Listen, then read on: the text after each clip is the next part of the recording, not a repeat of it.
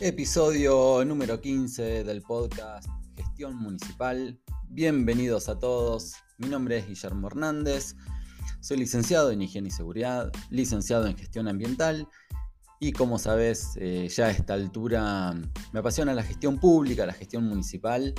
Por eso este podcast está destinado a eso, a hablar eh, de los municipios, a hablar de los profesionales, de la tarea profesional vinculada eh, a la gestión municipal porque considero que mm, es la manera de, poder mejorarla, más allá em, de que mm, eh, muchos eh, directores, muchos secretarios municipales ya son profesionales, pero más allá de eso, la ayuda de un profesional puede acelerar un montón los procesos, mejorar los proyectos, incluso de aquellos, como te decía, funcionarios que tienen Em, una formación ya profesional, pero el contar con un colega que eh, también habla el mismo idioma eh, suele ayudar muchísimo porque enriquecen los proyectos y también eh, hace que alguien pueda estar atrás mucho más seguido que lo que suele estar el director o el secretario que tiene 2 mil millones de cosas todos los días.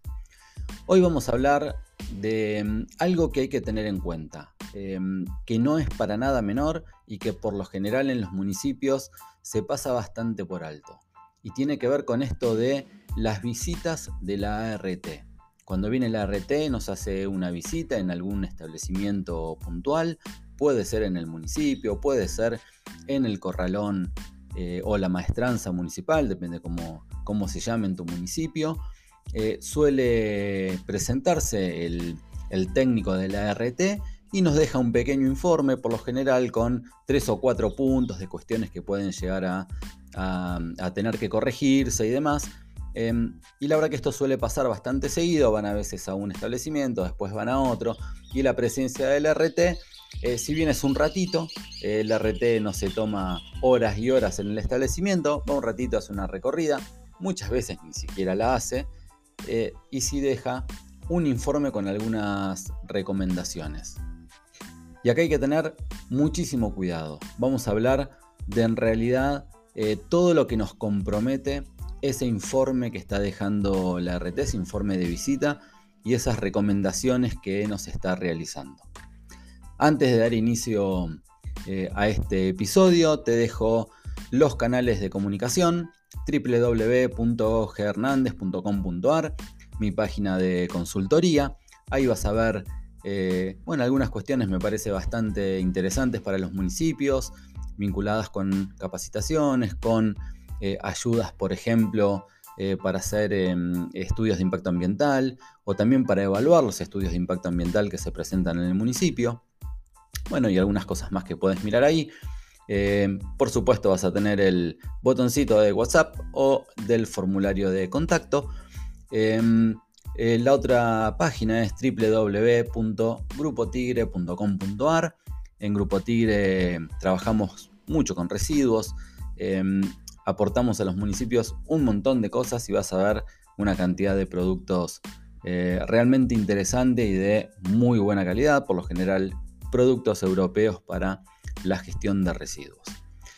Damos comienzo entonces con este episodio del día de hoy.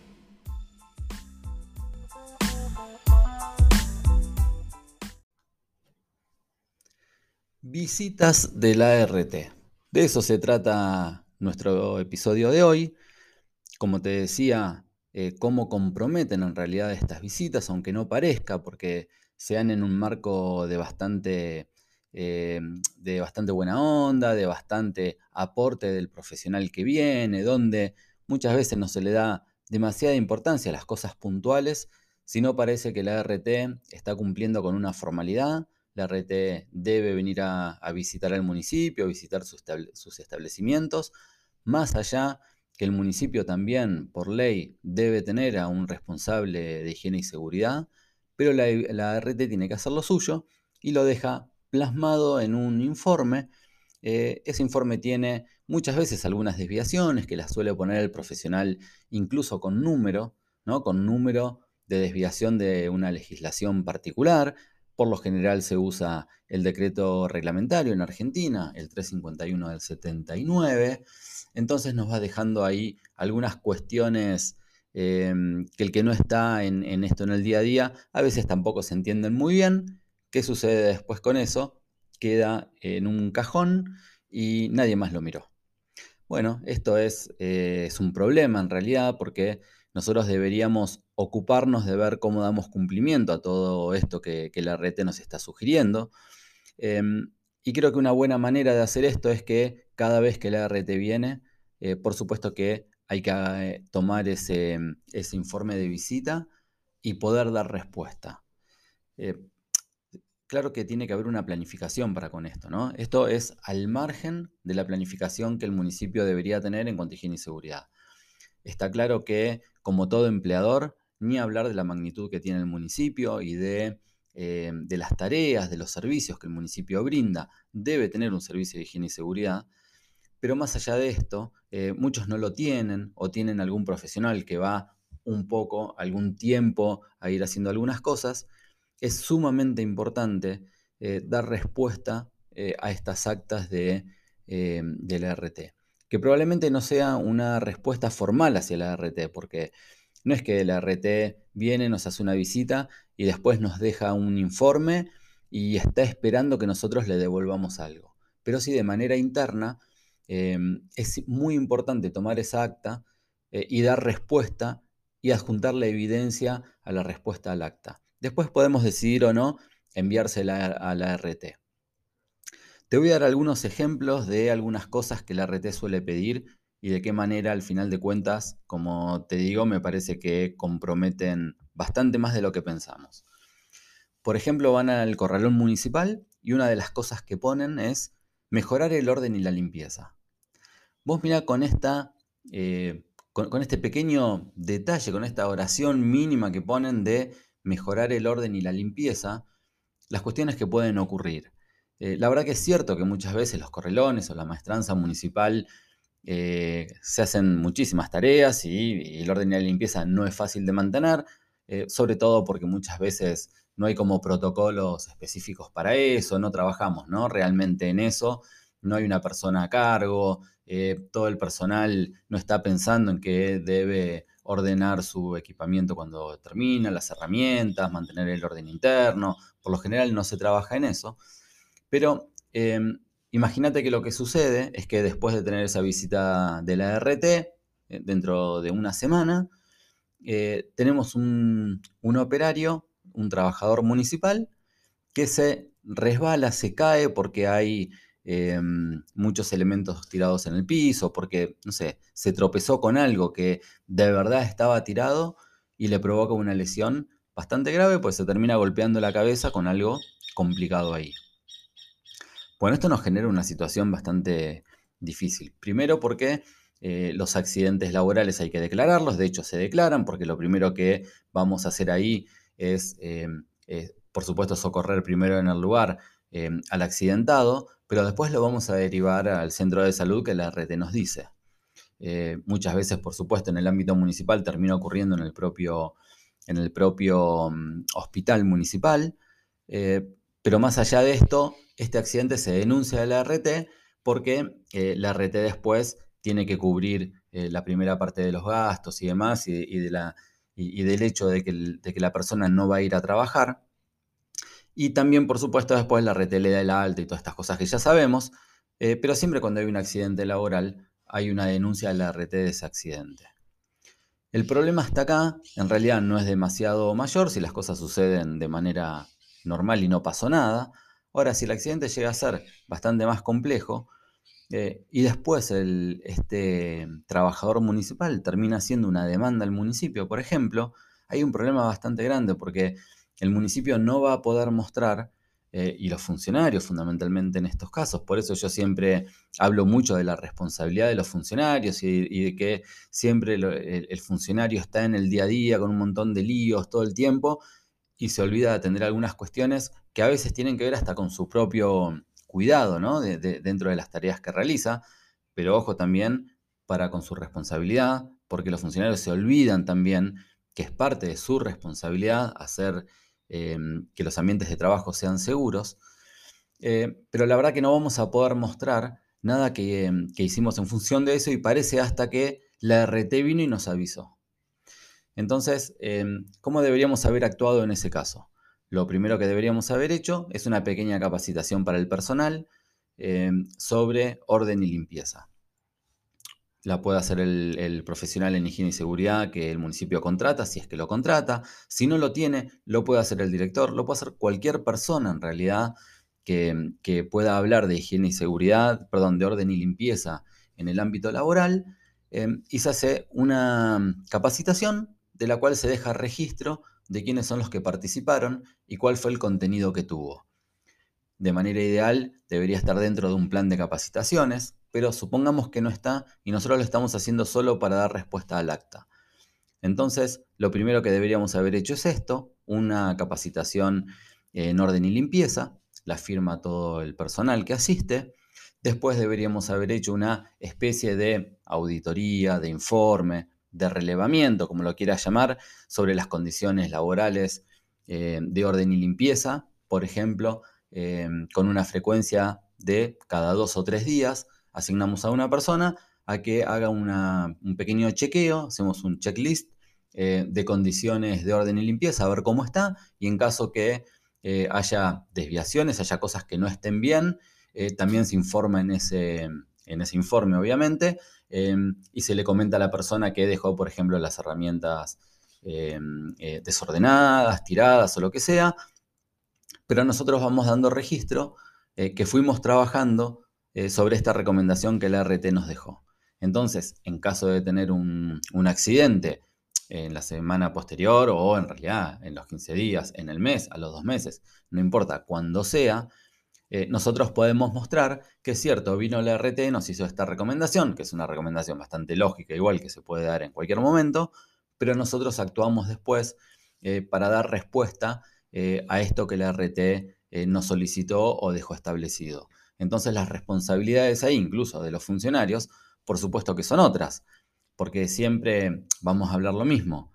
Por supuesto que em, eh, la responsabilidad del funcionario en este caso es que em, el establecimiento, que las condiciones sean seguras para el trabajo, también debe generar estas acciones, como las capacitaciones, como las auditorías, pero después cuando em, el funcionario hace todo esto, hay una cuestión que tiene que ver con el trabajador, ¿no? El trabajador eh, no tiene que ser negligente también en algunas cosas porque es imposible poner un, policía, entre comillas, atrás de cada persona. Entonces después también está la responsabilidad del trabajador que recibió la capacitación, que recibe las auditorías, que se les cuenta de qué manera eh, hay que trabajar y cómo ordenar el equipamiento, el material, las herramientas para no sufrir accidentes. Bueno, si después no lo hizo, eh, también la responsabilidad empieza a pasar un poco eh, para el otro lado.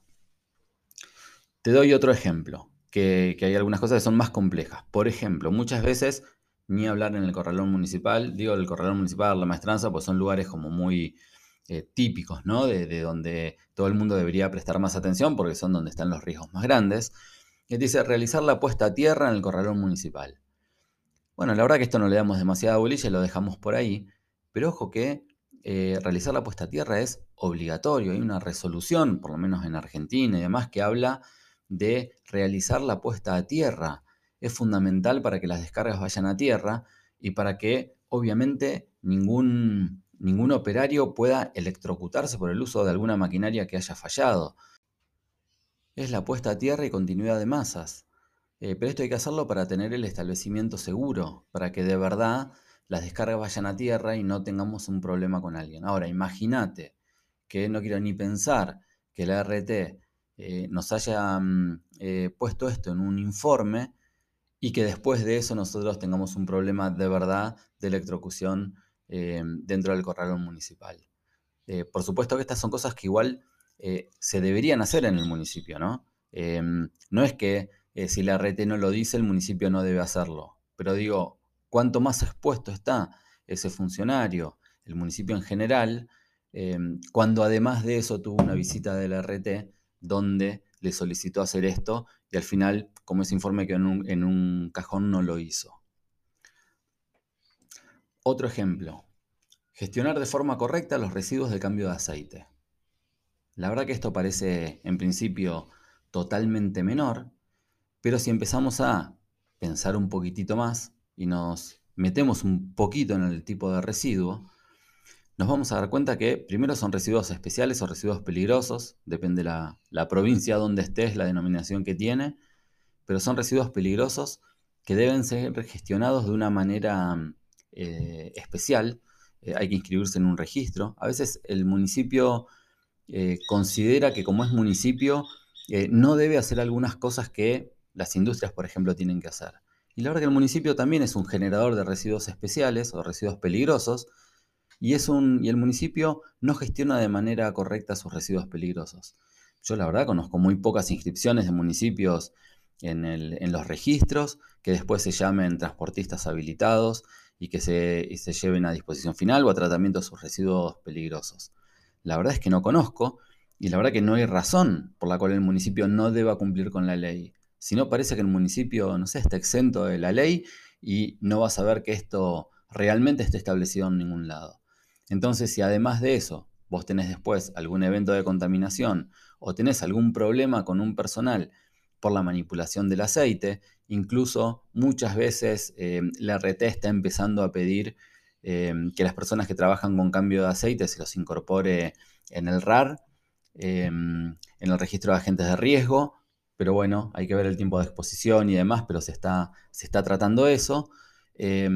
pero nos está poniendo a gestionar de forma correcta los residuos de cambio de aceite. Sí, parece algo totalmente menor, pero la verdad es que lleva un montón de cosas importantes ahí y además lleva las cuestiones propias de seguridad e higiene, ¿no? Eh, que tienen que ver con que eh, los tambores de aceite tengan que tener la contención abajo, que tengan que tener la cartelería identificatoria, que el personal que está gestionando esos residuos o que está tratando con estos residuos tenga la capacitación específica de cómo es el manejo. Eh, que, tengamos una, ficha de seguridad ahí y también le podamos contar o en realidad capacitar al personal sobre qué tiene que hacer ante una emergencia.